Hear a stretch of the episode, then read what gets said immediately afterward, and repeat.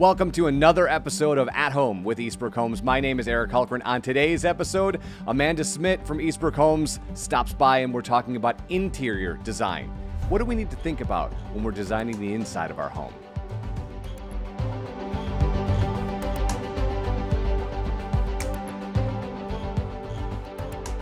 As I said, my guest today from Eastbrook Homes, Amanda Smith, interior designer. It is my pleasure to meet you. How are you? I'm great. How are you? I am excellent. So, we're talking obviously interior design and how it fits into the Eastbrook Homes ecosystem. And before we kind of get into the nuts and bolts, I want to go back a little bit and maybe to the dreaded March of 2020 and ask you, you know, what what was your job like once we sort of stabilized what the pandemic was going to be? How were you advising clients on interior design when you can't meet face to face? They can't really touch and feel things. Like, what was that like for you? Um, we had to pivot um, completely and go to all virtual communication from the beginning. Um, so that was definitely new for everyone on our team. Um, we had great resources, and our technology was able to help us out.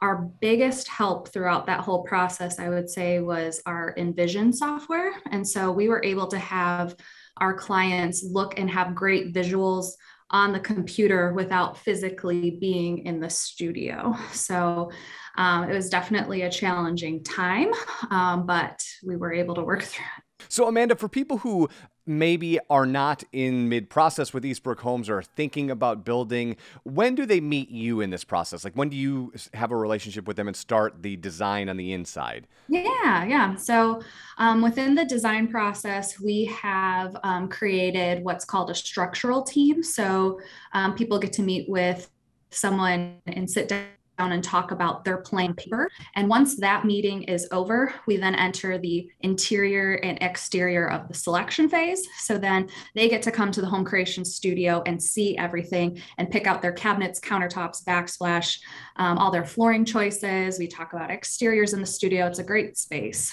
It is an amazing space if people have not seen it for sure. The thing I, I, I want to talk about though is in the last 14 months, we've obviously changed the way in which we view our living spaces in that we mm-hmm. were we were here. We couldn't go anywhere.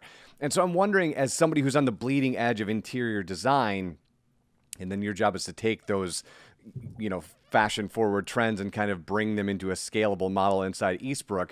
What are you seeing as the future of home space and how are you advising clients on how to look at that space differently than let's say they would have maybe a year ago? Yeah, um, I would say with all of selections, there's just a wide variety of anything you can choose from. It's really overwhelming, but I would say um, it's still very popular to have um, white cabinets. I would say is just our most popular option. It just makes the space feel lighter and brighter. Um, we are seeing a little bit more introduction of more warmer tones. So I would say a year ago, grays were definitely more popular. Um, we are seeing gray still in the mix, but maybe warmed up a little bit. So that's something I definitely talk with homeowners on it put too much gray into your space. You definitely want to have a little bit more natural and more texture and just create interest and a little bit more. People want to feel cozy at home. They want to feel comfortable. A lot of people too want to feel the outside come in. So kind of bringing through all of those pieces into the overall design.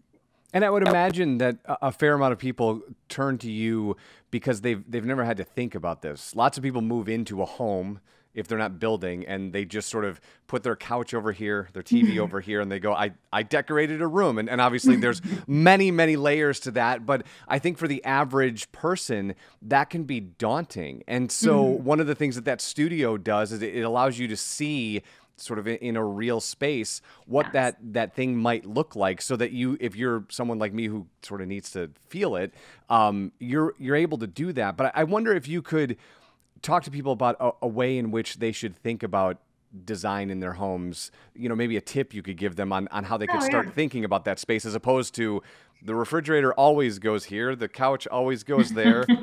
We're done right? Well what's great about building is you get to decide everything from the ground up. So um, one thing we always advise to clients is what works in your home now and what are things you want to incorporate into your new home? And then what are things that you don't necessarily like about your existing home that you would like to change? So kitchen design is a huge discussion at the home creation studio. I'm, we i'm sure it um, is yes we talk through um, just all the different cabinet options and accessories that you can do. What are things in your kitchen that you love? What are things that you wish you had? And that goes into every single space. So um, a lot of times you're seeing um, home plans with more bedrooms because people are wanting to incorporate home offices and different spaces for um, working from home now. So that's been a huge thing as well. Is there a room when you're when you're designing a home is there a room that most homeowners who come and meet with you underthink but can turn out to be one of the most powerful rooms in the house that you just don't put much thought into you know, um, everyone puts in a ton of thought with their kitchen. So that is always great to think about. Um, one other room that might be underserved is the thought process behind the owner's bathroom, because that is also a really important space um, to talk about as well. So that's something where when we're trying to um, get people prepared for meetings to think about every single room, um, I would say people get stuck on the kids' bathroom because they don't think about that one at all and yeah. you just you think it's so funny. You're like why am i taking so much time thinking about my kids countertop selection? It's it's just pretty it's pretty funny. Amanda so if people want to get started with eastbrook homes and i'm sure there's a number of people because after i do each one of these podcasts people start reaching out and go yes i'm at this point where i would like to start from the ground up and build my thing. What's the mm-hmm. best way for them to do it? Uh, definitely um, visiting our website eastbrookhomes.com. Um, there's a ton of resources on how to communicate with our team and to get you paired up with a salesperson in the community that you're interested in. You can also view our feature gallery where you see tons of different visuals and get inspiration of what your home want you want your home to look like. Um, so I would definitely say our website would be the awesome. first stop. Amanda Smith from Eastbrook Homes, thank you so much for the time. We'll talk again soon.